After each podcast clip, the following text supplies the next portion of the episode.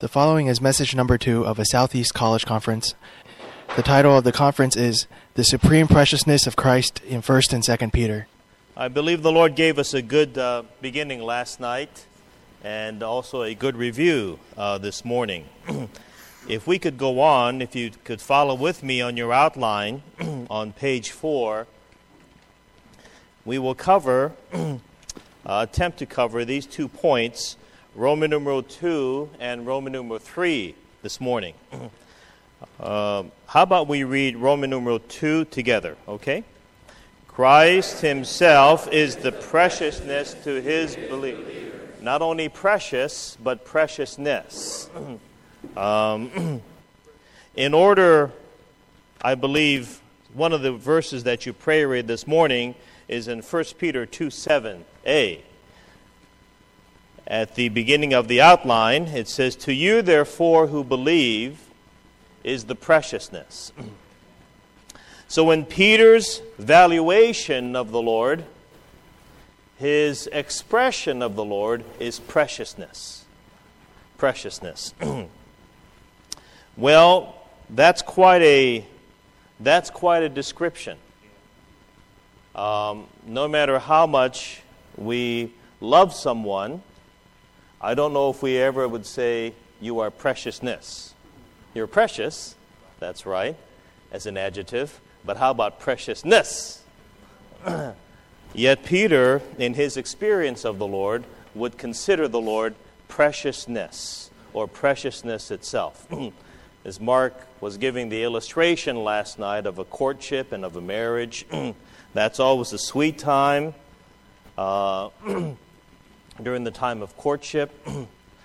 I don't know too many uh, ones who court one another would call one another preciousness because it is not in our, surely we love the one we marry, um, but it is not in our vocabulary to call them preciousness. Yet Peter, in his thought about the Lord, he would say the Lord is preciousness itself. And so I think we have to come to this particular uh, meeting this morning with this thought in mind. I, I, believe we all know. Um, how many of you have read the New Testament? Just raise your hand, at least once, okay? Keep your hand up if you've read twice. How about three times? Okay. Well, three times. Okay. How about four times? How about five times? Okay. All right. See this? You got to keep reading again and again and again and again and again. as a college student and as those who maybe recently graduated from college, I hope you would read the New Testament forever. I may be facetious, but I hope you read it again and again and again. the word in which we know the Lord um, is very precious to us. and Peter, as you all know, those of you who have read the New Testament at least once, you all know Peter's quite a character in the New Testament. Actually, we are all Peter. So when you read the New Testament, just insert your name there. I see Bill Steele, right? he says, and there, and Bill failed the Lord again right? because we're all that way. you don't get the impression that Peter was very successful in his time with the Lord. Yet he would call the Lord preciousness. What happened to him? I think if I was so much rebuked by the Lord, I don't think I would consider the Lord as preciousness. I would say the Lord is quite quite something. but whether I would call him preciousness, I don't know. But Peter, in spite of his failures and shortcomings, he was just drawn and charmed and attracted by the Lord. Who is the Lord? Who is the And the only word he could describe the Lord with is preciousness. well, um, the opening verse here is Philippians 3 8 through 9. and I think the brothers spoke about this. And this is where Paul speaks on account of the excellency of the knowledge of Christ. Here we have another one who's a lover of the Lord. If you look at the main writers in the New Testament, they're really all lovers of the Lord. They just got drawn to the Lord, they got attracted to the Lord. So did we. How can we love someone we have never seen? I'll tell you a simple story. My great grandmother, you know, we're from Hawaii.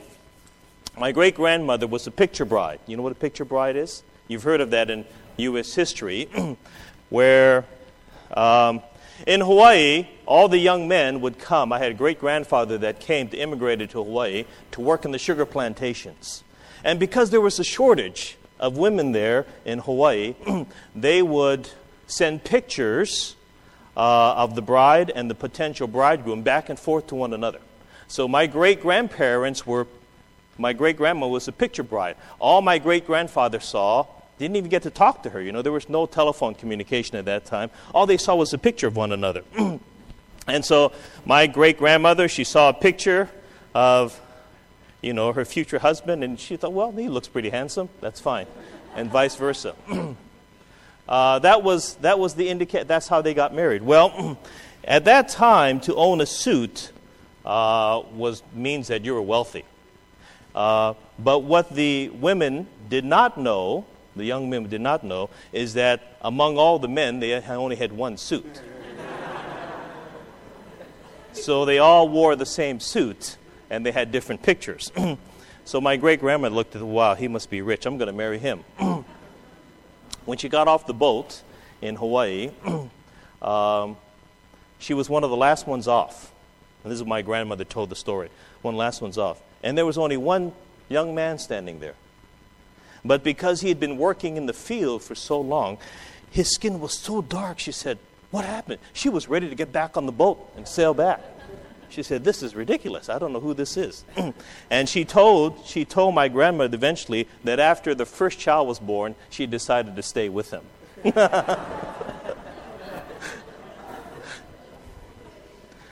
so, I think maybe sometimes a relationship with the Lord is like that. We kind of see a picture of Him. And we say, well, I, I think He's okay. He's attractive, but uh, you know, let me make, just do my own thing first. well, the Lord doesn't want to be a picture bridegroom to us. The Lord wants to be a real and living person. Well, I'm so happy that they stayed together, otherwise, I, I may not be here, right? and so when my, grandpa- when my grandmother, grandfather told the story, of course, we all chuckled. But our relationship with the Lord sometimes is like that. We consider Him just as a picture and we give him some regard and give him some worship once a week. That's about all. Well, just think if you have a marriage relationship and you only regard one another one hour once a week. What kind of relationship is that? That's surely not a relationship of love. You could never call, right, your spouse preciousness. Well, yet Peter, in his uh, evaluation and value of the Lord said that the Lord was precious. so, Paul, who was also a lover of the Lord, said this word. He's, he didn't say, on account of Christ, I have suffered the loss of everything. Neither did he say, on account of the knowledge of Christ, have I suffered the loss. But he said, on account of the excellency of the knowledge of Christ. Paul was a marvelous composer. The excellency of the knowledge of Christ. Just to have Christ is one thing.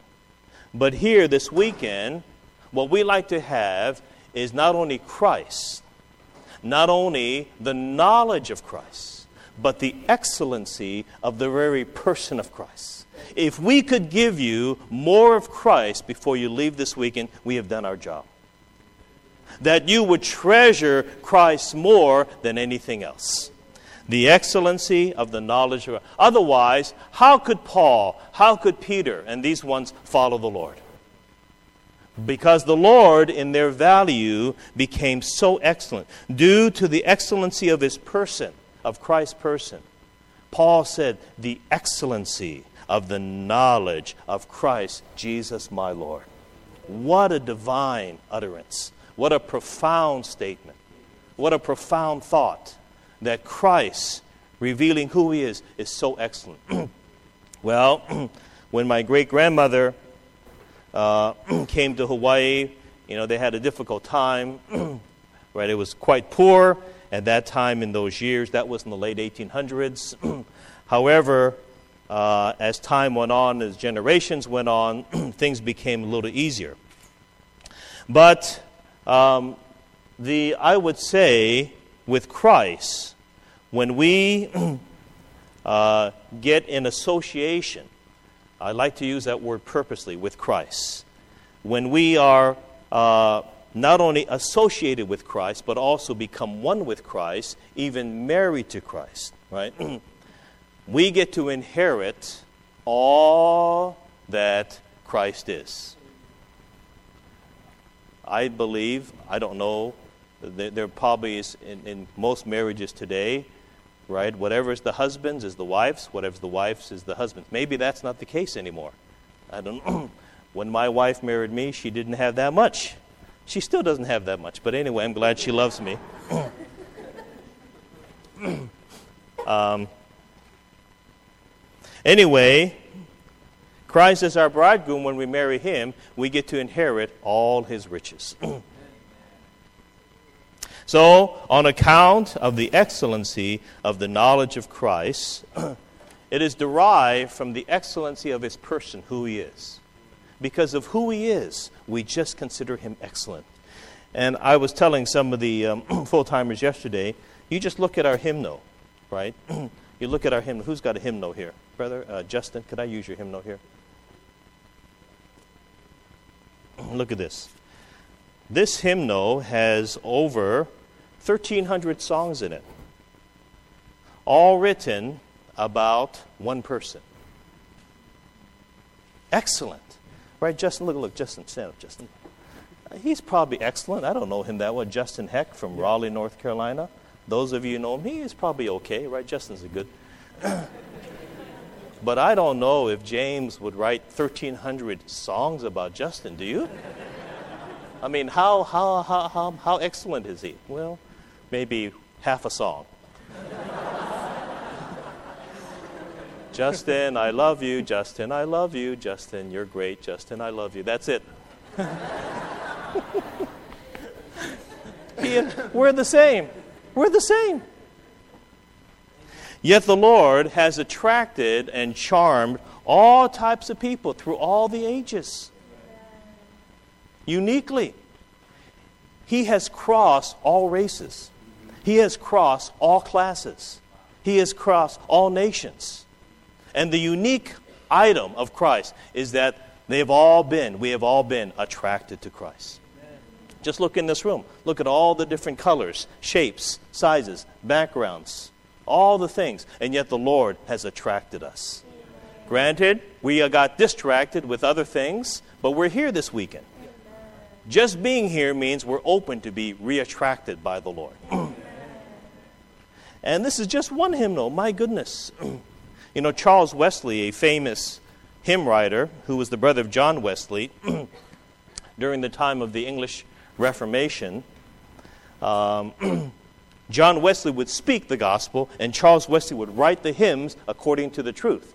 Charles Wesley said that when the truth is spoken, people hear it, and that's all. Maybe they hear it one time. But when the truth is put into a song and you sing it again and again and again, the song, the truth, puts the truth, that song puts the truth into you until it becomes part of you. And so Charles Wesley's desire was to put the truth in a song that we could sing it again and again. And we have a number of songs from Charles Wesley. He wrote, just himself, wrote close to 7,000 songs about Christ. He was attracted, he was charmed by the Lord. well, we may not be able to write that many songs, but we can sing. We can sing something. We can sing something. Sometimes you just have to make up your own songs. That's okay. It, the Bible says, make a joyful, not music, not chamber music, make a joyful noise. So you can squeak, you can squawk, it doesn't matter. It's joyful noise, right? So long our heart is involved. it's good that the Lord gave us all kinds of voices, and they're all joyful to the Lord. So, just the hymnal is a testimony of the Lord's preciousness and the Lord's value. uh, we're happy that uh, a number of the brothers and sisters at a certain age, at a certain time, the Lord is arranging that they could get married. um, but I don't think that any of you would write a lot of songs about your spouse. Well, maybe before you get married, you do. But after you get married, maybe not. But with the Lord, it's the opposite. We get engaged to Him, we get married to Him, and all of a sudden songs come out. So we're writing songs about someone we have never seen with our eyes, but we have seen with our inward eyes. Right? okay, I better go on. so, Paul's experience is he saw Christ, and on account of Christ, he counted everything lost that he could gain Christ, that he could run after Christ, that he could pursue Christ, that he could seize Christ, that he could know Christ, that he could know the power of his resurrection, that he could know the fellowship of his suffering, that he could know the conformity of his death, that he could forget the things behind, that he could stretch forward, that he could pursue, that he could attain to the highest resurrection. He was a madman when he came to Christ. He seized Christ. He wanted to lay hold of Christ. He didn't want to do he didn't want to let Christ go. He wanted to gain everything he could of Christ. He was such a pursuer of Christ. And you know what? Paul said, He's the less than the least of all the saints. That means you and I are greater than Paul. If he pursued Christ, so can we. Amen. This weekend we're here to pursue Christ. Amen. We want to gain Christ. Right now, let's say in our seat, by faith, Lord, I want to gain you. The Lord will answer that prayer. We want to gain Him, and He wants to be gained by us. How about we read A together? And I'm going to ask if Bobby could help me. If you could get your Bible out, Bobby, I'll ask you to read some verses. But how about we read A together? Could we?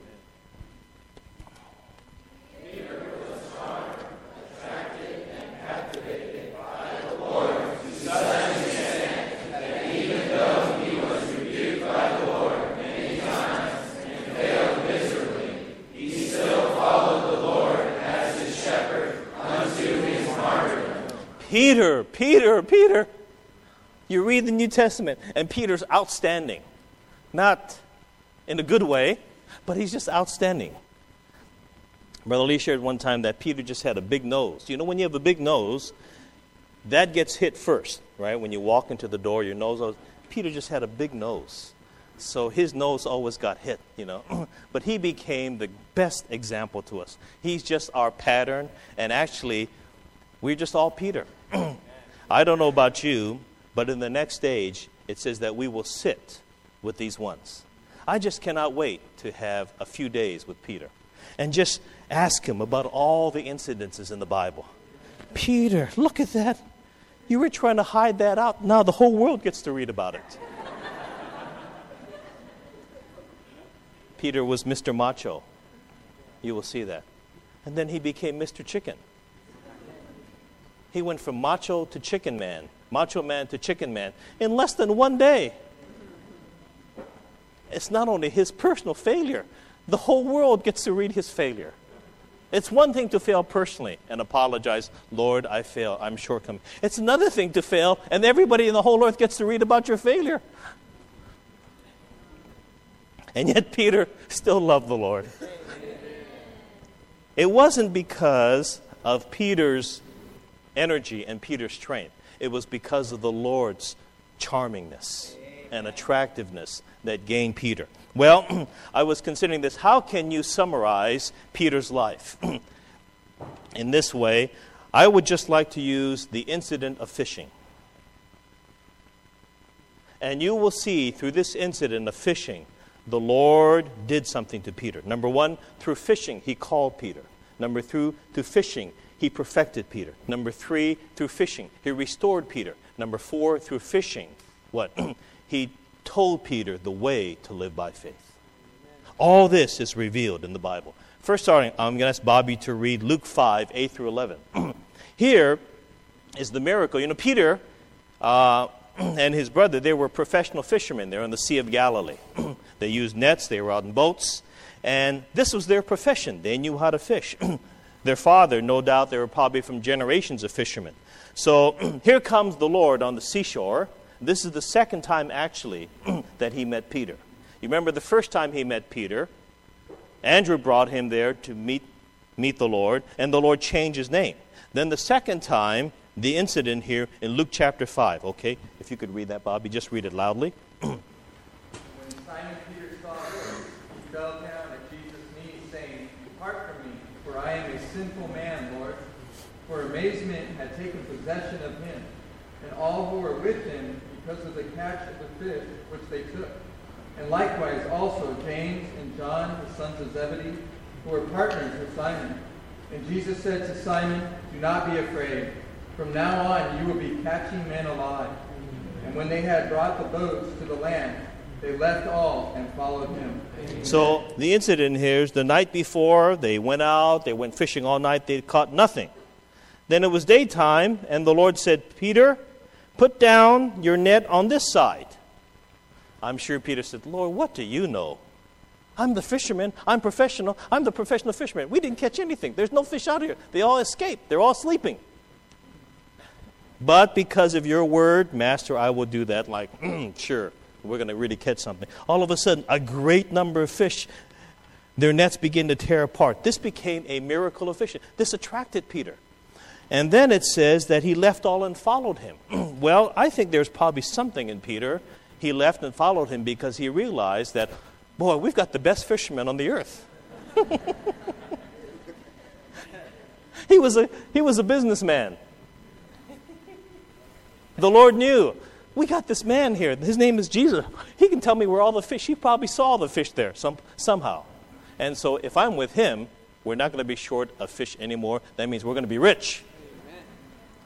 So he followed the Lord. I'm surmising, forgive me, Peter, I'm surmising, but I believe there's some element. Why? Because we're just the same as he is. Otherwise, he probably wouldn't have followed him because he knew, right? What kind of life would this be? But the Lord, he knew how to catch fish. so then we'll go on. Peter was there. They were with the Lord three and a half years. I'm just giving you the background of Peter to show you how he considered the Lord precious. okay, in Matthew 17, 24 through 27, the Lord began to perfect Peter through fishing. Because Peter at this time exercised his presumptiveness. He presumed something. There were 12 disciples, they were all chosen by the Lord, right? And he took the lead among them. He was the leader among them. And so, because as the leader, he presumed. Somebody came to ask him about paying tax, about the Lord paying tax. And he presumptuously answered. Okay? This is in Luke. Uh, excuse me. Is that right? In Matthew. Matthew 17. Go ahead. 24 through 27. Yeah. Stand up. Uh, when they came to Capernaum, a little, little louder. Yeah. When they came to Capernaum, those who take up the temple tax came to Peter and said, Does not your teacher pay the temple tax? He said, Yes. And when he came into the he house, he said yes. He said yes. He didn't even check with the Lord. He just said yes. That's just like us.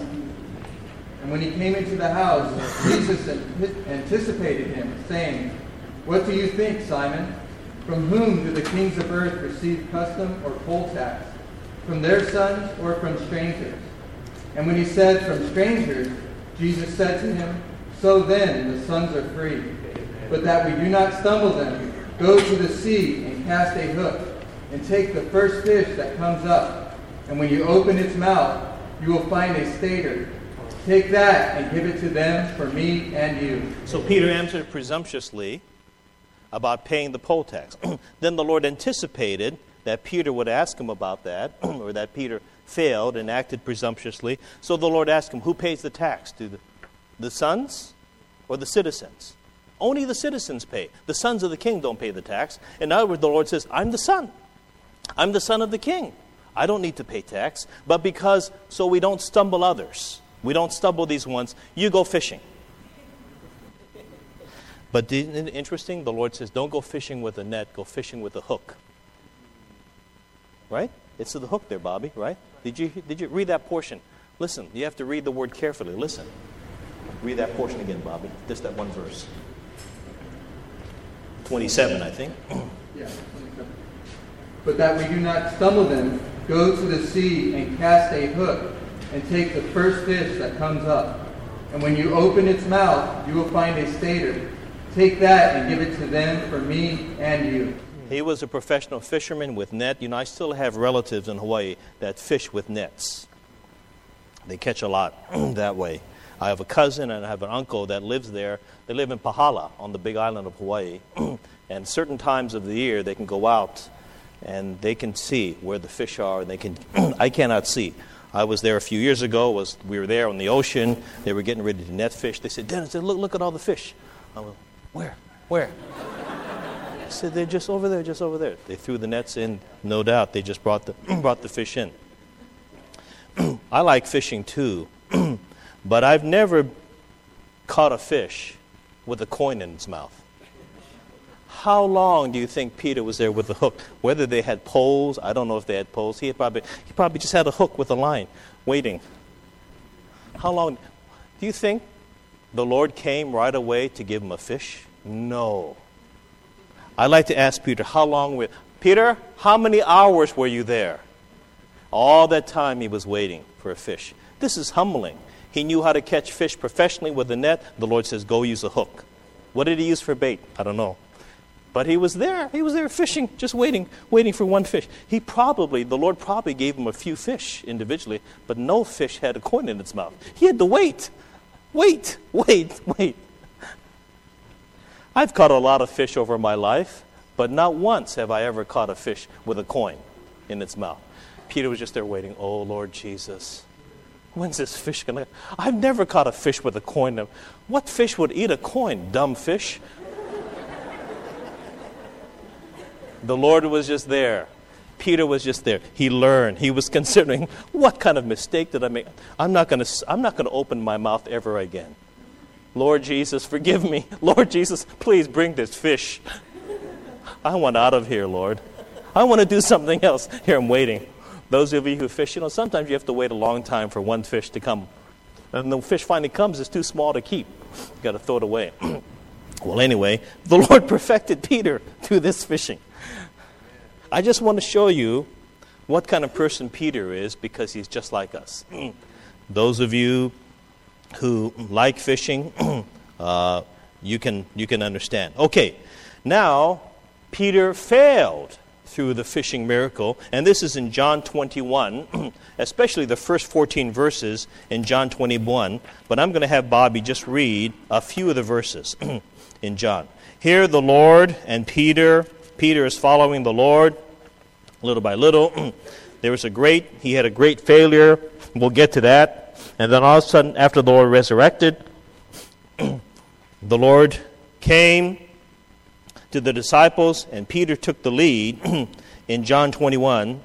Maybe uh, I will say something here, Bobby, to save you to read, read from verses. in John 21, the first 14 verses, the Lord resurrected, right?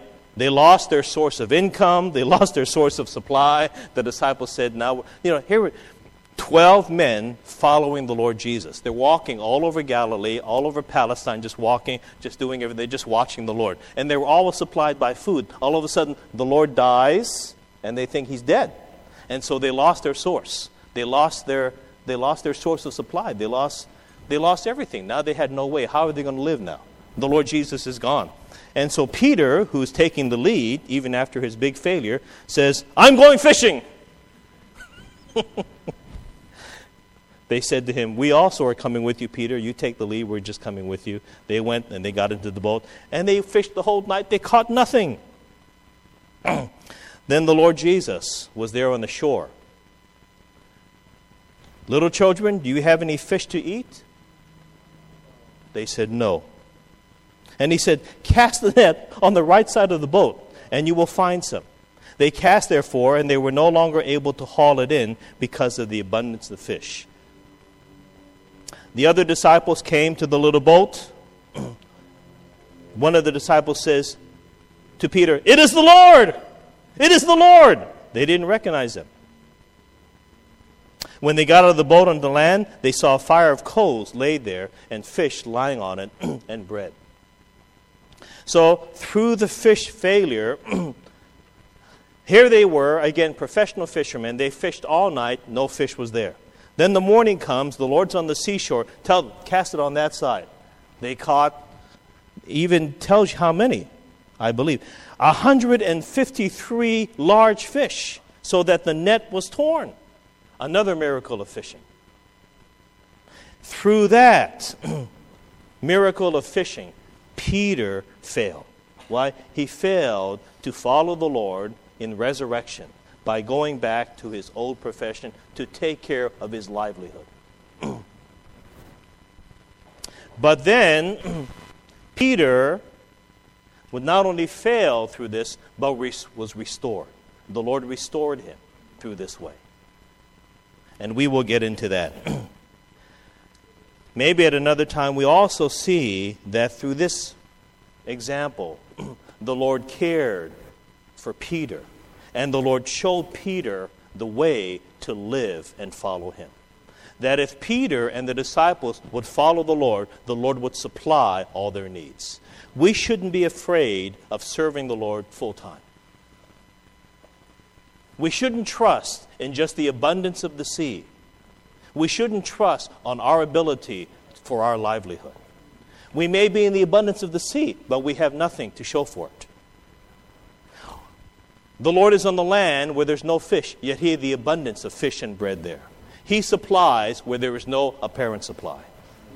If the Lord is calling us, we have to follow Him, brother or sister. Sisters, if the Lord would give you a husband that wants to follow the Lord, that wants to serve the Lord full time, don't hinder him. Allow him to follow the Lord. You just be one with him. Don't worry about your security. Don't worry about your this or that. The Lord has fish and bread there on the fire. He supplies all the need where there's no supply available. He knows. I, let's see, 1983. How long is that? 25 years. The Lord called me to begin to serve the Lord 25 years ago. It's not a long time, it's not a short time. But I would have to say that in all these years, there has been fish and bread there. Miraculously, sometimes. We don't know how it's there, but sometimes it's just there. We just follow the. My wife was just one with me. Raised four kids. My wife is just one with me. We just we're still following the Lord. so, even in this regard, through fishing, the Lord showed Peter. So, I just want to point this out. So, here's a picture. Now, we come to uh, another aspect of Peter that uh, even though it talks about this, that he failed miserably, he still followed the Lord in the outline as a shepherd unto his martyrdom. In Matthew chapter 26, before the Lord's crucifixion, Peter was there, and this is what he says. The Lord says to the disciples, Jesus said to them, You will all be stumbled because of me this night, for it is written, I will smite the shepherd, and the sheep of the flock will be scattered. But after I have been raised, I will go before you into Galilee. Then Peter answered and said to him, If all will be stumbled because of you, I will never be stumbled. I will never be stumbled. Mr. Macho. I don't think Peter was a small brother. I think he was probably somebody like Justin. Look, look, look, look, Justin.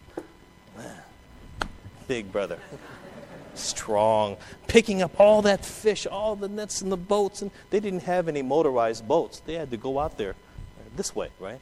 Peter, no doubt, was strong, big, you know, big brother. and he was boasting in front of all the disciples. All the disciples, you're chicken. Look, I will never be stumbled.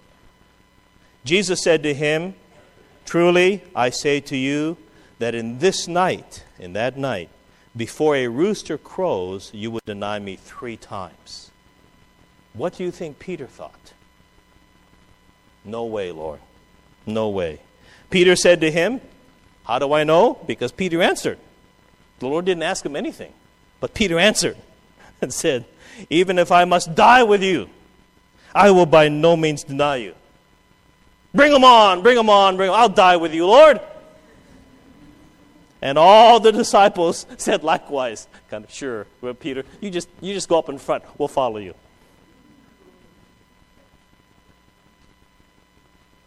Then the first failure that Peter had was when the Lord asked him to pray, when the Lord was praying there. He came to the disciples three times to Peter, to James, and to John. He came to them three times. They weren't able to watch and pray with him. Three times they fell asleep. The first failure is the Lord says, Watch and pray with me. My soul is sorrowful and deeply distressed. Watch and pray with me. Three times Peter couldn't. He fell asleep. He fell asleep. The Lord woke him up, woke him up, woke him up. He fell asleep. So this is significant. Three times he failed in this matter of watching and praying. then, in Matthew, the continuation, you know, it's so good that the, all the four accounts of the Gospels mention Peter's account here, mention what happened. so I'm just reading one portion in Matthew. They came, the Lord was there in the Garden of Gethsemane, and you all know what happened. Then the people came to seize the Lord, and Peter Mr. Macho Man, came out and said, What? They were beginning to lay hands on Jesus. And Peter drew his sword. A fisherman with a sword. and struck the slave of the high priest and took off his ear. Let me ask you do you think a fisherman would have good, that good of an aim to cut off an ear? He was going for his head and he missed it. this is one of the things, the small things I like to ask Peter. Peter, what, you know, that's pretty good. You know, if you try to cut off my ears pretty close to my head, that takes skill. Peter was a good fisherman. I don't think he was a good swordsman. The slave probably did duck or something. I think Peter was going for the head. He cut off the ear. I'm, I'm gonna, I'm never gonna deny you, Lord. I'm gonna fight for you. I'm the leader. I'm Mr. Macho Man. Zoom, and the ear comes off. Here, the Lord is going to be crucified the very next morning, and he has to do instant surgery, picking up the ear and putting it back on. If I was the Lord, forget about the ear. Let it stay there. They're coming to arrest me. Forget about those people, right? Peter, and the Lord says, Peter, what are you doing? I can call my father. He can send 12 legions of angels. How many legions, how many angels is that? I don't know. All those people will be instantly evaporized. Peter, put away your sword. The sword is not going to help. I appreciate your love for me, but the sword is not going to help. He's probably the only one with the sword. I don't know what the other disciples were doing. It doesn't indicate, so they probably took off. Let Peter face them. Then, Peter said, There's the indication that he, I appreciate Peter's boldness because he followed the Lord. They let him off. Here was a serious situation. They let him off to be judged by the high priest, by Caiaphas, by Pilate illegal. I call this a kangaroo court. Illegal. They did it in the nighttime, in the middle of the night, when no public was there. This is a Roman. This is a Roman city, and they did this court, so-called night at night court, and they brought in false witnesses, and they did this, and they did that. So-called, they, they did the whole thing when the when the when the whole public was was asleep. It's a terrible, what a terrible situation. And yet Peter was there following them. He followed them. There's one indication there, he was standing by the door. and he was waiting to get in. There was another disciple, should have been John, who was known by the high priest. And John let him come in. John talked to somebody there and let him come in. And Peter was there warming himself. And you all know the story. And it said, Here, the Lord was being questioned, the Lord was being beaten, the Lord was being slapped, the Lord was there, and they were asking him, these evil ones, who prophesied or who hit you? Prophesied. Who hit you? Peter was sitting outside in the courtyard. I appreciate his boldness. He was there. A servant girl came to him and said, You also were with Jesus the Galilean. He denied it before all. First, he said, I will never deny you. A little servant girl asked him. He didn't just answer the servant girl, he denied it before all. Everyone there, I don't know him. I don't know what you're talking about. After he had gone out to the porch, another girl saw him. The Lord did not use a big Roman centurion soldier, the Lord used a little servant girl to expose Peter's self confidence in himself. A little servant girl came to him. You were also with him. This man was with Jesus the Nazarene. Again, he denied with an oath, I do not know the man. Where was the Lord? The Lord was in hearing distance. I do not know that man. After a little while, those who were standing there came to Peter and said, Surely you are also one of them, for your speech also makes it clear that you are. There was even a relative of the slave of the one Peter cut the ear off. He also recognized Peter in the garden. There were three witnesses. You only need two. Three witnesses that Peter was there, and he denied it all three times. Perjury. That was the real court. The real trial was not with the Lord. That was false. The real trial actually was Peter's trial. The Lord called him that Peter could see. Here, the Lord was being tried, being examined. He came out victorious. Here, Peter was being tried in the real court, and he became a miserable failure. He perjured himself three times, he lied three times. Publicly, to two little girls. I do not, he began to curse and swear, I do not know that man. Immediately the rooster crowed. Here he was, I will never deny you, Lord. I will fight with you. I will die for you. I do not know that man. The rooster crowed. Then the account in John said, when the rooster crowed, the Lord turned and looked at Peter. That's why we have the song that we sang last night. Tis that face that Peter saw. Tis that face that Peter is that what it is? Tis that look. Tis that look that melted Peter.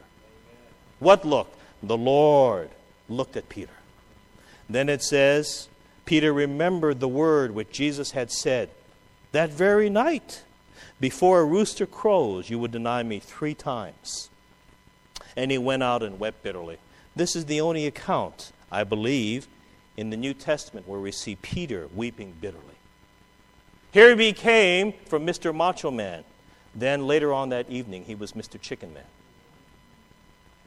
Don't blame Peter so much. We're the same way. How many times have we denied the Lord publicly? Somebody is ranting and raving about God, cursing the Lord. Yet we just say, I don't know the Lord. I'm not saying be antagonistic, be challenging, don't be provocative in that way. But when somebody asks us something, we should open and tell them, I'm a lover of the Lord.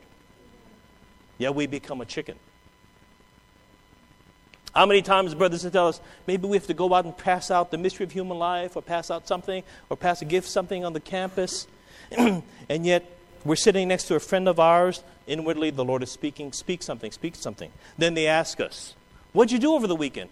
Oh well I went uh, I went out to the Georgia woods and I was uh, out there at Fort Yargo and yeah I had a good time.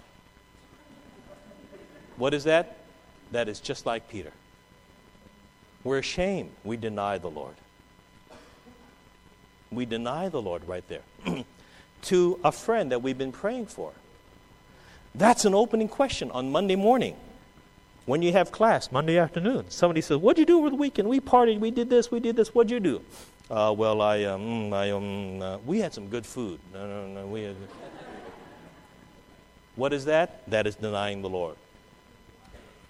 why can't we say, Lord, why can't we say, Well, I'll tell you what happened. I fell in love with my bridegroom. I got engaged again. Amen. I'm sorry. It seems like every time I come, come, Vern, I'm talking about engagement because this is what the Lord is doing. We're engaged to Him, but you know what we do? We just kind of go off to other people. And the Lord exercises His jealousy. You know, I have never met a person so jealous as the Lord. Do you think Mark is jealous? Oh my God. When you compare to God, you know, we're not supposed to be jealous. That's one of the commandments, right? we're not supposed to be jealous. Yet God is so jealous over us. He would exercise his jealousy. I guarantee you, I can only say that some of you, somebody's going to ask you tomorrow or Monday or Tuesday, what'd you do over the weekend? Are you going to be Mr. Macho Man?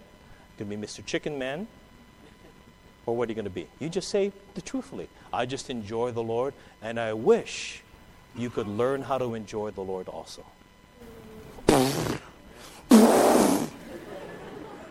I will never speak to you again. You don't know. Sometimes those reactions means, please help me. Please help me. That's exactly what I did when the gospel was preached to me. I was saying, you know, if God is real, I'm in trouble. But that was my response to the gospel. Somebody spoke the gospel to me. I pushed him away physically. Just pushed him away. He was standing in the doorway. He, he asked me about the Lord. I just pushed him away and walked right through. Yet, the Lord eventually, slowly, attractively gained me to himself. Don't worry about people's reactions. Just tell them we love the Lord. You may not be able to defeat them in communication, you may not be able to defeat them in argument, you may not be able to defeat them in rhetoric and any kind of thing, but no one can take away your genuine experience of Christ. This is what you speak. I love the Lord, and the Lord Jesus is so real to me. He is not a religion. He is a real, living, lovely person. He is preciousness itself. so you have Peter here who denied the Lord three times. You remember, he failed three times in watching and praying with the Lord. Here, he denied the Lord three times, saying, I do not know him. And he went out and wept bitterly. Don't you think at this point in time he lost his self confidence? God, what an experience. What an experience. You have two brothers in the New Testament. Paul was threatening and murdering, agreeing to the murder witnessing to the murder of the fellow believers of Christ. Peter denying the Lord publicly when just a few hours before he said he would never deny the Lord. You have two great, great, great failures, both recorded in the Bible, yet both became real lovers of Christ. That means there's hope for us. Amen. There's hope for us, right? Francisco, you may not love the Lord so much but I don't think you've murdered Christians yet, have you, Francisco? No. that means that your pursuit can be more than Paul's. Paul said, I took I, I got rid of all these believers, and yet the Lord still had mercy on me. Francisco, what about us? We can love the Lord. And we're not ashamed and we're not afraid to love the Lord.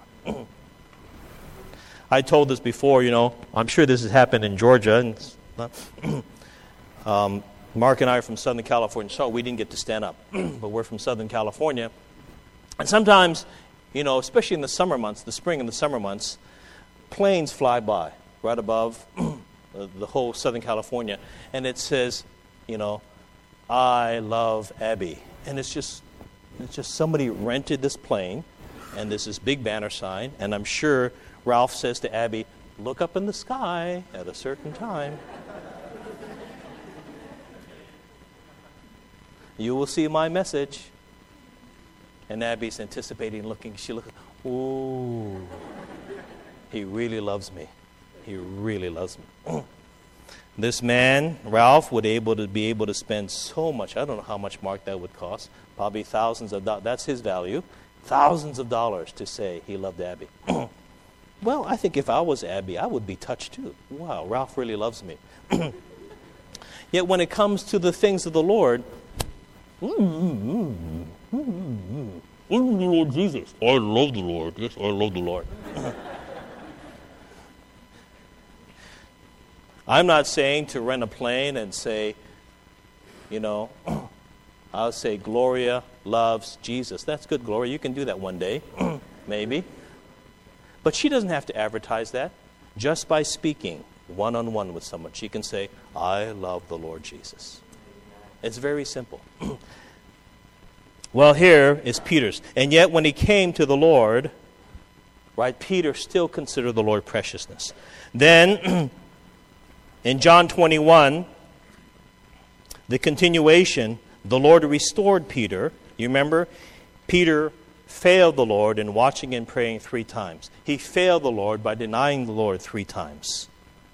Then the Lord came to him to restore Peter's love to him by asking him three times, Do you love me? The Lord asked Peter three times, Do you love me? Do you love me? Do you love me? I think I would be a little bothered if my wife would ask me three times, Honey, do you love me? Yes, I love you. Do you love me? Of course I love you. Do you love me? If you ask me that, I'm not going to love you.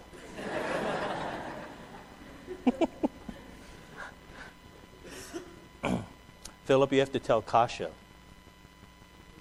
a hundred times that you love her.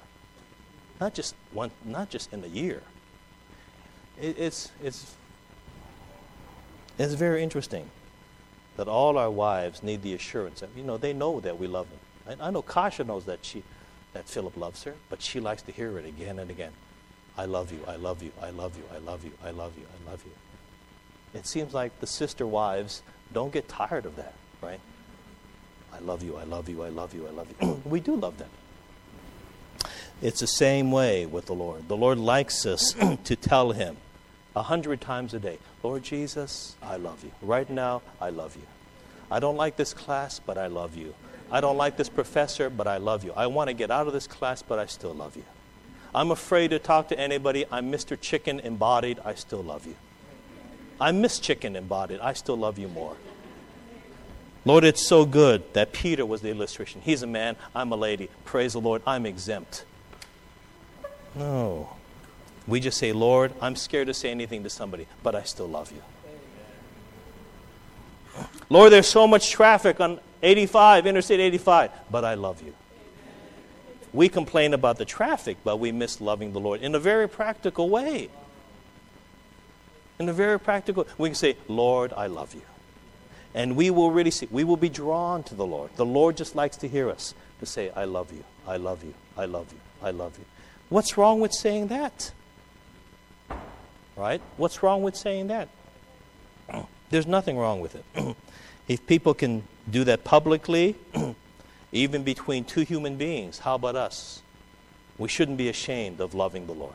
I love the Lord Jesus. Amen.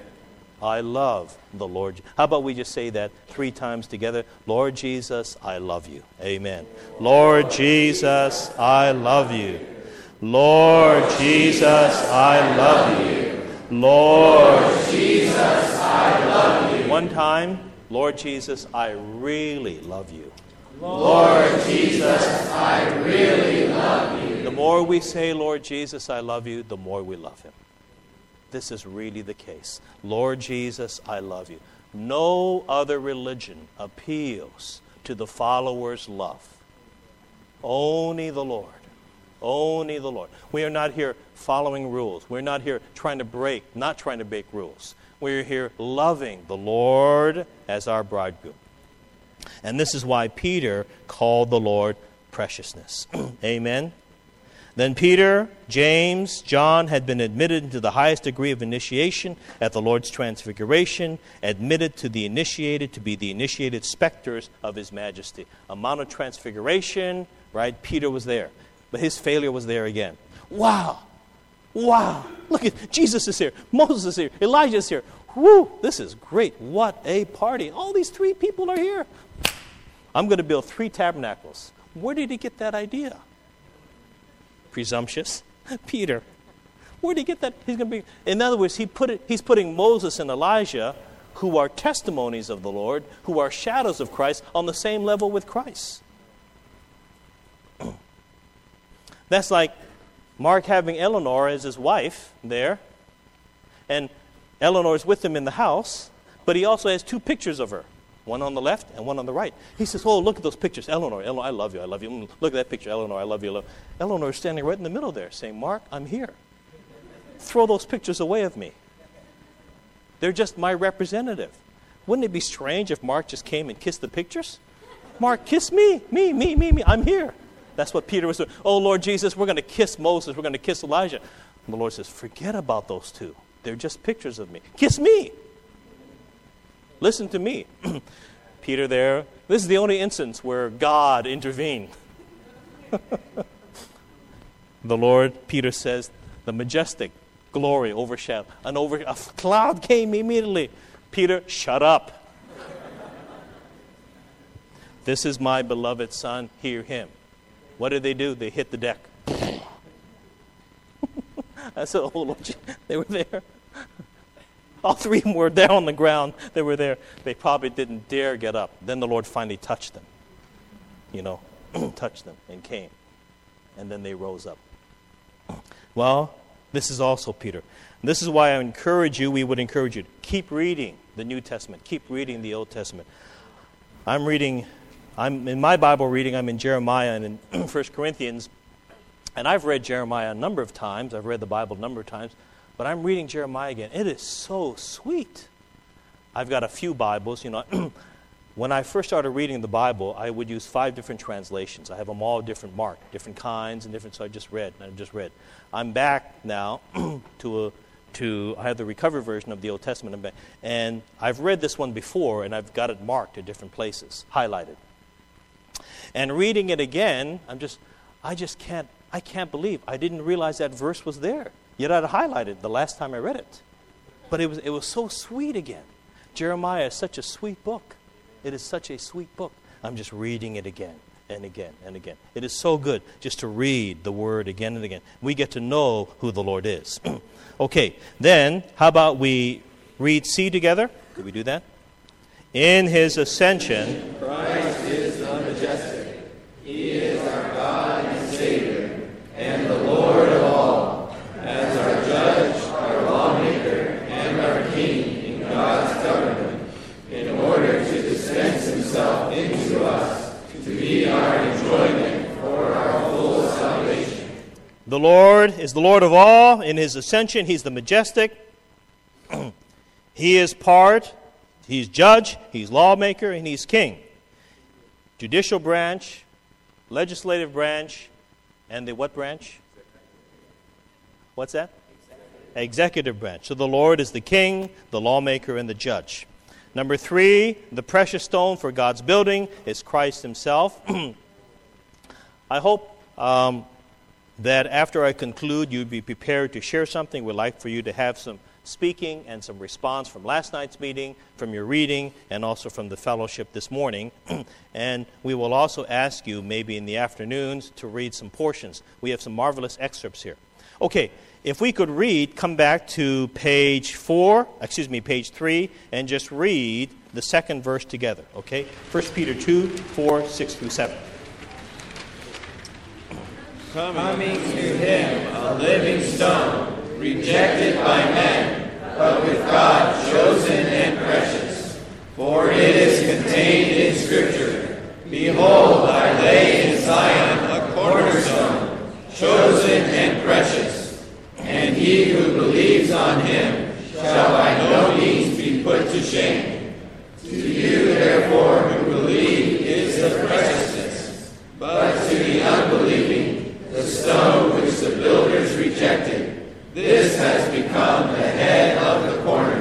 Then I'd like you to read, uh, I'll have Bobby read one verse. I'll ask him to turn to Acts chapter 4, verses 8 through 12. Okay, Bobby will read that. I just want you to write that verse down so you can use it as a, as a reference for later on. That's Acts chapter 4, verses 8 through 12. okay? This is Peter speaking um, his second message, or his second speaking, speaking the gospel to the Jewish people. okay? Go ahead. 8 through 12. Acts chapter 4. Listen to this. Then Peter, filled with the Holy Spirit, This is the very Peter that denied the Lord 50 days ago, maybe 60 days ago. He denied the Lord. The Lord restored him. He saw the Lord physically in resurrection. He saw the Lord physically go up in ascension. And there the Lord was speaking to them, the kingdom of God, for 50 days on the, in resurrection. And here, Peter is altogether different. He stood up. He's not chicken anymore. He became filled with the Spirit, and he became filled with the Word of God. Not because he just got instantly, he knew the Word. No, he was also a Jewish believer. He knew the Old Testament, and he alluded to the Old Testament in many of his speakings. But listen to what he says. said to them, rulers of the people and elders, if we today are being examined regarding a good deed done to a sick man, by what means this man has been healed, let it be known to you all and to all the people of Israel that in the name of Jesus Christ, the Nazarene, whom you crucified and whom God has raised from the dead, in this name this man stands before you in good health. This is the stone which was considered as nothing by you, the builders, which has become the head of the corner. And there is salvation in no other. For neither is there another name under heaven given among men in which men in which we must be saved. So here you have Peter speaking about salvation. A man was healed there by the temple. They were all impressed. Peter said, Don't be impressed with us. We do it in the name of Jesus, who you crucified. A few weeks ago, you crucified this very man, but now we speak in this man's name. Peter was filled with boldness. He was filled with the Word of God. He was no longer a chicken. He didn't deny the Lord to that female slave or that female woman, that woman there, that small servant girl. He began to proclaim boldly to the Jewish people In this name, Jesus, who you crucified, has this man been made whole. Not only did he speak about the Lord as the Savior to save people from their sins, but right away he brings in the stone. The stone in his gospel message. He not only spoke about the Lord being the Savior, but he also spoke about the Lord being the stone, rejected by the builders, rejected by the Jewish believers, excuse me, by the Jewish leaders, and yet so much treasured by God. This is quoted in 1 Peter chapter 2. We can see something very, very significant here. Number one, that in eternity past, God chose this very man, Jesus. But that was secret. Nobody knew about it. He was chosen. It says, chosen and precious. Chosen and precious. But that was only the first choosing of the Lord Jesus. The second choosing was the choosing proved by resurrection. When the Lord was resurrected from the dead, when God raised Jesus from the dead as a man, that was proof that God chose this one the second time. He chose him in eternity past, but he also chose him in resurrection. That this one would be exalted. A man would be exalted as the ruler of the universe. Today, in this whole universe, there is a man that is ruling the whole universe. Not just one in his divinity, but one who has humanity. The divine God man is ruling the universe today. This one has the element of divinity and humanity, and he is on the throne, and all authority has been given to him. And this is the very Jesus who the Jewish leaders rejected, despised, I would even say sardonically. They despised him. Yet the Lord would exalt him, God would exalt him, and gave him a name which is above every name. That in this name we could be saved. So, this is what it means to be chosen. Not just chosen by God in eternity past, but chosen through resurrection. Resurrection was a great choosing. Let me ask you in this whole human history, who has been resurrected and is still living? There's been resurrections. Lazarus has been resurrected. Aren't you looking forward, Francois, to talk to Lazarus? Wow, he was dead four days. He was already stinky. That's what the Bible says. That's not me. The Bible says he was already stinking. His sister says, Lord Jesus, he's already stinking. Don't, don't, don't open the tomb. she had a lot of opinions, right? His dear sister. Then he got raised from the dead, but he died again, right? Is there Lazarus still living? No, he's not living. God raised Jesus from the dead as a proof of his choosing. okay, not only so, but Peter, in his speaking, in his testimony, said that what? this is the stone. Come back to John chapter 1 when Andrew found the Lord as the Messiah. And he told Peter, Come, come, see the Messiah. Come see Christ. When he, when, when Andrew introduced Christ to Peter, what did Christ do? The first thing that Christ did was he changed his name from Simon to Cephas. Cephas means stone. That was the first introduction. How about if I, my first introduction to Francois last night, right? Stand up. We, we, we met one another. Hi, I'm Dennis. You are Francois. Your name shall be called Peter. He say, Who are you to change my name? This is what I, this made an impression. He, you know, Peter said, "Okay, I will take. My name's Peter." He changed his name. Complete stranger. He just changed his name. then, what does this mean? Whenever you have the genuine experience of Christ, what comes out is the building is the stone. What is the stone for? The stone is good for God's building. Whenever you read about stone in the Bible, you have to think about God's building. The purpose of God's salvation is his building. What is the building? The building is the body of Christ. The building is the church. It is not a physical building, it is the aggregate of all the believers put together. Right? Who enjoy Christ and this building, which is in spirit, grows. This is a growing building. This is an organic, growing building. And this is all implied by this word stone. Let me repeat again. This is the purpose of God's salvation. God's salvation is not just to save us from our sin. Thank the Lord for that. We've been saved from our sin. God's salvation, according to the Bible, is that those who are saved from sin would be built up into God's eternal habitation. Where does God dwell? God dwells in his eternal habitation. Who is his eternal habitation? His eternal habitation are all the real and genuine believers who allow Christ to make his home in their heart. Amen. God is not interested in living in heaven. What a boring place. It's like a heavenly hotel. It doesn't matter what kind of hotel. If you're going to be there, if you're living there for eternity, you're going to get tired. There's no place like home, right? Thank the Lord we have some, you know, there's some nice cabins here or there's different places, but this is not home. It's not home. The Lord has been dwelling in heavenly hotel for eternity. He's tired of it.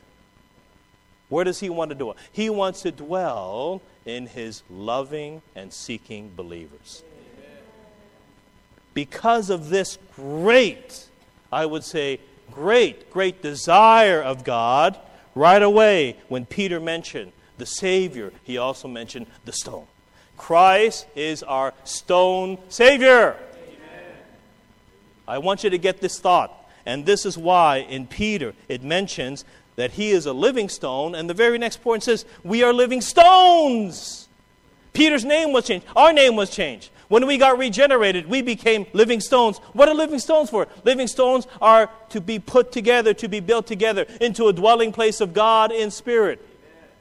For eternity, mutually, God will be dwelling in man, man will be dwelling in God. Not heaven, but what? But one another. Where is God's dwelling place? God's dwelling place is the built up, redeemed, transformed, and glorified man. Where is man's dwelling place? The process and consummated triune God. God and man, man and God will be dwelling in one another for eternity. This is God's dwelling place. And Peter spoke it right away at the very beginning of his message. He mentioned Savior, but he also mentioned stone. Those of you who've read the Old Testament, let me just divert a little bit here. in Genesis 28, we have one of the greatest dreams in the entire universe. This is a dream that is phenomenal. I'm going to ask Bobby to turn to Genesis chapter 28. Here you have Jacob running away from his brother. His brother wants to kill him. His brother wants to murder him. He's running away. He's there. He's heading to his uncle Laban's in another city. Between that, he has to spend the night. And Jacob was not like his brother Esau. Jacob was, you know, well, the Bible just says, that, well, he's probably not like Justin. Jacob was smooth skinned and he was kind of in the house. He was domestic. I say a euphemism, right? he was domestic. But Esau, wow, Esau was a hairy man, macho man. He had hair all over the place. Not only on his head, but he had hair on his neck and on his arms and all over the place. Hairy man. And he was a hunter. He wouldn't be in this conference, he'd be out shooting deer. Right? and so, you know the story Jacob cheated Esau through his mother's manipulation. Well, actually, Rachel was the one who was behind the scenes. She manipulated everything. So Jacob was taken off because his brother wanted to kill him. And there he was, he had to rest. He was scared. He was in the wilderness. He was by himself. He was running away from his brother who wanted to kill him. He wanted to put as much distance in between, knowing that his brother was the hunter. And he didn't know how far his uncle lived away. So he was there, lonely, desperate, not knowing what he was doing, not knowing where he was going, empty. I would say unoccupied. Fear of the unknown sleeping in the woods by himself. I don't know if he'd ever done that before. You know what this describes? This describes the life of a freshman. Leave home. You're not sure where you are. You're not sure where you're going. You're sleeping. The first time in your whole life, mom and dad aren't there. They can't, they can't cook you every meal. If you're in the dorm, if you're in the meal plan, you're happy. If you're not on the meal plan, oh my goodness, what am I going to do with my food? I found out, is it Chicophyll? Is that where we went? the other day? Chickleful? Huh? Oh. I'm not sure if when Jacob was running away, if there was Chick Chick Fil A's there. I don't think so. He was lonely. A freshman life. You cannot live your life off of Wendy's and Chick Chickies, Chick Fil A's. you can't do that. Lonely, not knowing, but you know what? Open. Open. He was an open person. He was naughty, he was young, he was running, but he was open. That's the life of a freshman. Naughty, young, running, but open. And the Lord came. Here he is. Jacob is there, and he gets a pillow. What does he use for his pillow? A stone. What kind of that I can tell Jacob, I'm going to ask him in the next stage, Jacob, you probably didn't do much camping either, did you? you can at least use some moss or something. He used a stone for a pillow. He probably never spent the night out of his house before. He never went camping. You know, Esau probably lived in the woods. But here, Jacob, he never went. He didn't know what to use as a pillow. He used a stone. I'm telling you this. You should know the story, right? He was there, then he had a dream. He saw the ladder being set up. He saw the angels ascending and descending. He saw the Son of Man. Well, he saw the ladder. He saw the he saw everything. Then he woke up from the dream and he said, "Wow, this is an awesome place. This is Bethel, the house of God, the gate of heaven." Then what did he do? He took the pillow as his stone and he put it up on its on its side and made it into a pillar. And then he poured oil on that pillar. Where did Jacob get the oil? What a strange thing. I can tell he really wasn't the camper. He came with oil He didn't come with other things, he brought oil with him. I don't know. Do you think oil was hiding out someplace in in the woods? No. He poured oil on it. And he called this the gate of heaven. This is very, very significant related to the stone. The oil represents in the Bible the Spirit. The pillar represents transformed humanity, not natural humanity, but regenerated and transformed humanity. The house of God is the issue of divinity mingled with humanity. When you have the oil coming upon humanity, regenerated and transformed humanity. The issue, the result, is the house of God. The house of God is not a building. The house of God is not physical. The house of God is when you enjoy Christ. When you enjoy the Lord as the Spirit, what is the issue? The issue is the house of God. So the pillow stone became the pillar stone. The pillow stone met Jacob's need personally through regeneration. The pillar stone meets God's need corporately for the building through transformation. Transformation fulfills God's need. Regeneration fulfills man's need. Man's need is taken care of by Christ as the pillow, as the real rest. When we receive, receive Christ, we receive the real rest. But you only have man's need taken care of. That's like the Lord coming to us as our Savior. Thank the Lord, the Lord is our Savior. Man's need is taken care of. But all, so many Christians stop at man's need. You have the incident, you have the dream there. You have God's need. God's need is for a building. He doesn't just want a lot of dear individual believers. No, He wants the believers built up. And this is the pillar stone.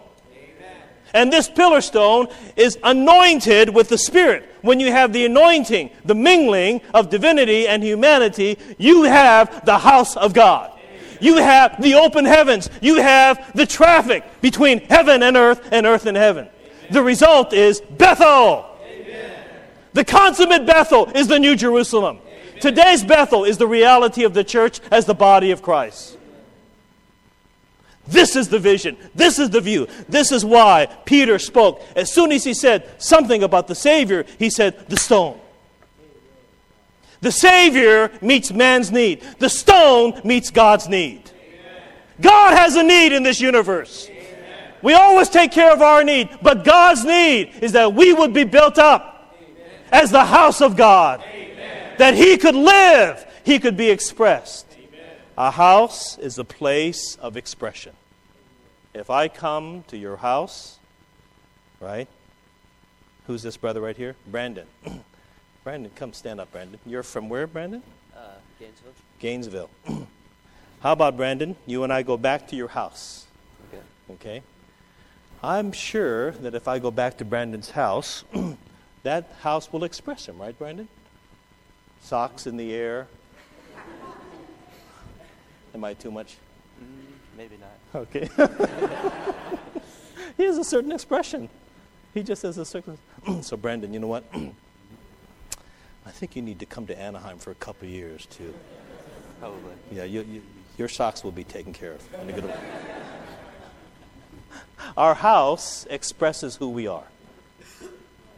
Our house is a place. And so the Lord, in His deep desire, in His heart's desire, not only comes to us as the Savior to save us from sin, thank the Lord for that, but also comes to us as the stone for God's building, for God's desire, for God's interest. So, right away, as Peter was speaking about the Savior, he also mentioned the stone. When Peter said he got the revelation in Matthew 16, the Lord says, Who do men say that I am? Peter, he was so good. He answered it so correctly. He got A, A, A, A plus. He got valedictorian at that time. He said, You are the Christ, the Son of the living God. Everybody was saying, He's Elijah, He's this, He's that, He's that, He's that prophet, He's that person, He's that person. Peter says, No, no, no. You're the Christ, the Son of the living God. And the Lord says, Peter, this is marvelous. My Father has revealed this to you. as soon as Peter said, You are the Christ, what did the Lord say? The Lord says, You are the church. What is the church? The church is the built up house of God. The church is all the stones being built together. Right away, in, in John chapter 1, Peter came. The Lord was introduced to him as the Christ. His name was changed to stone. Then in Matthew 16, Peter says, You're the Christ. The Lord says, You're the stone. You're the church. And upon this rock, not just upon Peter, but upon the revelation of Christ, I will build my church. What is the church? The church is the built up stones. And Ephesians chapter 2 speaks about this. You write that verse down, Ephesians 2 21 and 22, speaks about the church as the building of God.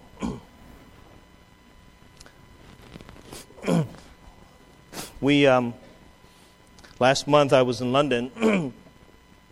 we stayed with a couple who we had known. The brother was um, one of the students at UCLA with us a number of years ago, and uh, he married somebody. Uh, she's from Ireland. Ireland. She's of Irish descent. So we got to have some time with them during this last time. Of course, we know we know them quite well before, but because of our time together, uh, we got to know one another quite well more. I'd just like to give a simple story about this sister. Here she was, raised in Ireland, typical Irish person, had no interest in God, had a family who was just nominal Catholics, and eventually she came, she, she got her nursing degree, she worked as a nurse, but she still wasn't seeking the Lord. in her early 20s, after she got her nursing degree, the Lord began, something began to move in her about the meaning of human life. And then it turned out that at a certain point of time, the Lord stirred within her, and she began to seek the reality of Christ. And eventually, she got saved in a marvelous, dynamic way. She was already in her probably mid 20s at that point in time, having worked all over the Middle East and this place and that place. Her one goal was to travel, so she became a nurse in one of the Middle Eastern countries. You know, if you go to Saudi Arabia, at least at that time, they could not have the nurses as females because the females weren't allowed to work. So they invited so many of the European nurses there to come and work. one of the perks of working there was uh, they had long vacation times and they could travel anywhere on the earth free. That was one of the perks. So she did her years of traveling. She went here, there, everywhere. And she realized after all that traveling that that did not satisfy her. Then she began to seek something real and something deep. Well, praise the Lord, she got saved. After she got saved, she began to really seek the Lord earnestly and began to seek the things of the Bible and the Word. And she became quite open to the Lord, quite zealous, didn't know what to do. But all she knew within is that somehow she wanted to know the Lord more. She was in a place there, at that time she was living in London. She was in a place there, and it was filled with a number of young people. But they spoke the same message again and again and again. They spoke the message of Christ as her Savior. About nine months into this, she began to have a cry within Is there anything more? I'm already saved. Please tell me, is there something more than Christ as my Savior? Am I just going to be here on the earth just waiting to go to heaven? What kind of life is that? What does the Bible mean? If it's only me going to heaven, how come the Bible is so big? Can anybody tell me what is the purpose, not of my human life, but of my Christian life? What is the purpose of my Christian life? Then it turned out that another young person in that group got a hold of Brother Watchman Nee's Normal Christian Life. If you've never read that book, it's required reading for every young person. Brother Watchman Nee gave that in the 1930s in England, in English. he came and he spoke there. That was right at the time of the beginning of the war, World War II, there, and he was there and he spoke. Marvelous, marvelous speakings. They got a hold. And you know what? And then she got another book, another book from Watchman Nee. And she read those books five or six times in a short time. She just was devouring it. She was devouring it. Then she received, at that point in time, she received another book, and that book was by Brother Witness Lee. Something, uh, I don't remember which book it was, but she read it. And she thought, wow, they're the same. In fact, she thought that Brother Lee copied Brother Nee. But then she realized afterwards, no, they're the same. They're speaking the same thing. And then she looked in the cover there and she found Living Stream Ministry. And it had a phone number on there in Anaheim. She was in London. And her, she found another book. Let me tell you this. she found another, they went to a Christian bookstore in London there.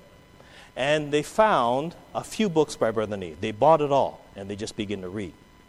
Well, when they received their first book from Living Stream, she called the number there in Anaheim. And because she was already such a seeking one, she wanted something more than just salvation, more than just waiting for heaven. What kind of life is that, just to wait for heaven? It's meaningless, sorry. What kind of life, is, what kind of existence is that? You just try to be good, you just try to wait for something? What is the purpose of the Christian life? Again, I say, not, as, not the purpose of the human life, but the purpose of the Christian life. And then she called. and the first question, one of the first questions she asked, she said, Can you please tell me where Watchman Nee meets? I want to go find and meet him. Is he still meeting in London, in England, in the British Isles? Is he still meeting here? Is he meeting in China? I'd like to go attend the meeting with Watchman Nee. And of course, they told her, well, Brother Watchman Nee has passed away quite a while ago. This was just a few years ago. and she said, well, how about Brother, how about Witness Lee? Well, he's also passed. But let me tell you, there is a place here in Cambridge. You can just go there and meet and see. and she went there to Cambridge and she found the bookstore there and she began to speak. She couldn't get out of it. She went in there and she saw all these books by Brother Nee and all these books by Brother Lee. She just began to devour. She says, she says, I'm in heaven. I don't need to go to heaven. I'm in heaven. And she began, she couldn't leave that bookstore. She was fellowshipping with the sisters for a few hours. She just, she just kept going back. And eventually, she came into the church life. Then, after that, some of her dear friends and her dear believers begin to rise up against her, saying this and that. It's a terrible place to meet. Witness Lee has bad teachings. This one has that. This one has that. They're a cult. They do this, they do that. They do this, they do that. She says, Please allow me the opportunity to find out myself. How can I just believe you? I've been searching all my life. I've been searching all my Christian life for the meaning of my Christian life. And I believe these brothers in their writings have told me. And now you come to me and tell me all these things. Why didn't you tell me about the meaning of my Christian life when I was with you? How come now when I begin to touch something real, you tell me all these bad things? Is that fair? She said, Allow me one week. So she spent one week there with all the books and the Bible. She was thoroughly convinced this is the way. And they said, Oh, bad on you. Witness Lee's bad. Watchman Nee's bad. Everybody's bad. She secretly said, You're bad. I found the meaning of my Christian life. And now she's serving the Lord. Her and her husband are just serving the Lord. And if you, her husband was on the other side of the earth in Los Angeles, growing up in the hard section of LA, East LA, just tough, tough place, right? He saw shootings all the time. Well, eventually, the Lord gained him at a young age. He did have a heart to the Lord, but all he knew was to go to seminary. He went to seminary. And his spirit and his spiritual life was just killed in seminary. So he said, forget about God. So he went to UCLA. And there, when he was on campus there, something began to stir within him. And he was there and he found the brothers. One of the brothers was in his class. And they got to talking. Eventually, he went through a similar process of seeking and finding. And he found the meaning of his Christian life. I can't tell you the full story, but it was very similar. And it turned out that this sister was brought into the church life almost the same month that this brother was brought into the church life. She was brought in London, and he was brought in Los Angeles. Unbeknownst to them. Same month, right? and then they both passed. She went to the full time training in London, he went to the full time training in Anaheim. They were serving. And then all of a sudden, the Lord brought them together. And now they're a serving couple. Marvelous. But I want to tell you this story to let you know that there is a purpose of our salvation. The purpose of our salvation is that what? Is that we would be the stone, the living stones for God's building. And this is why Peter said that this stone is precious. Rejected by men, but chosen by God. In God's New Testament economy, I'm reading A, Christ as God's chosen and precious cornerstone saves us to make us living stones, and transform us for the building up of God's spiritual house, his dwelling place. B, how about we read that together?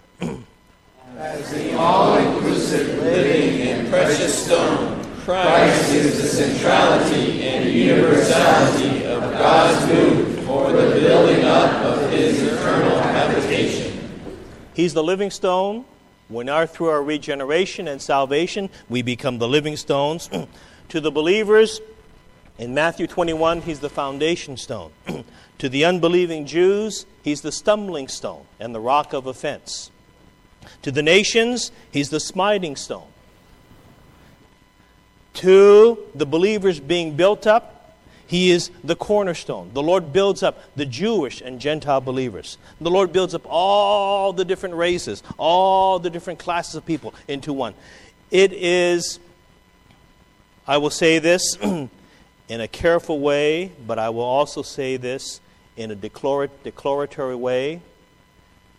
It is tragic that people today meet in places according to race. This is altogether not in the Bible. This is altogether foreign. We don't meet according to our culture. We don't meet according to our race. We don't meet according to our nationality. We don't meet according to those we like and those we don't like. No. The Lord is the cornerstone, bringing the great peoples of the Jewish and the Gentile believers into one. There's only one building. There's only one building on the earth today. It is not fragmented into a lot of denominations. No. Denominations are not allowed in the Bible. You read it. You read it. There's no such thing as a denomination. There's only the church in one city. We're here in Athens, or whatever the city this is. In Athens, there's just a church in Athens. What is it composed of? The church in Athens is composed of all real believers in Athens. Whether they desire to meet with us or not, that's up to them. But we're standing as the church in Athens. The one testimony, receiving all the believers, right? as the one expression of the one eternal God. So the Lord is the cornerstone, building the Jewish and the Gentile believers into one. And in Zechariah, the Lord is the stopstone, the topstone, as the consummation of God's building. so, in conclusion, I'd just like to say this. The Lord came to Peter even though Peter failed miserably. Right? The Lord still came. You know, the Lord he doesn't want us to be in a movement. When the Lord decided to come to man, He came one on one. He visited a man personally. He didn't say, He was God, He could have just said, He could have just got the whole nation of Israel together. He could say, Follow me, I'm the leader. He came for three and a half years. He went and contacted people one on one. Peter, follow me. Matthew, follow me.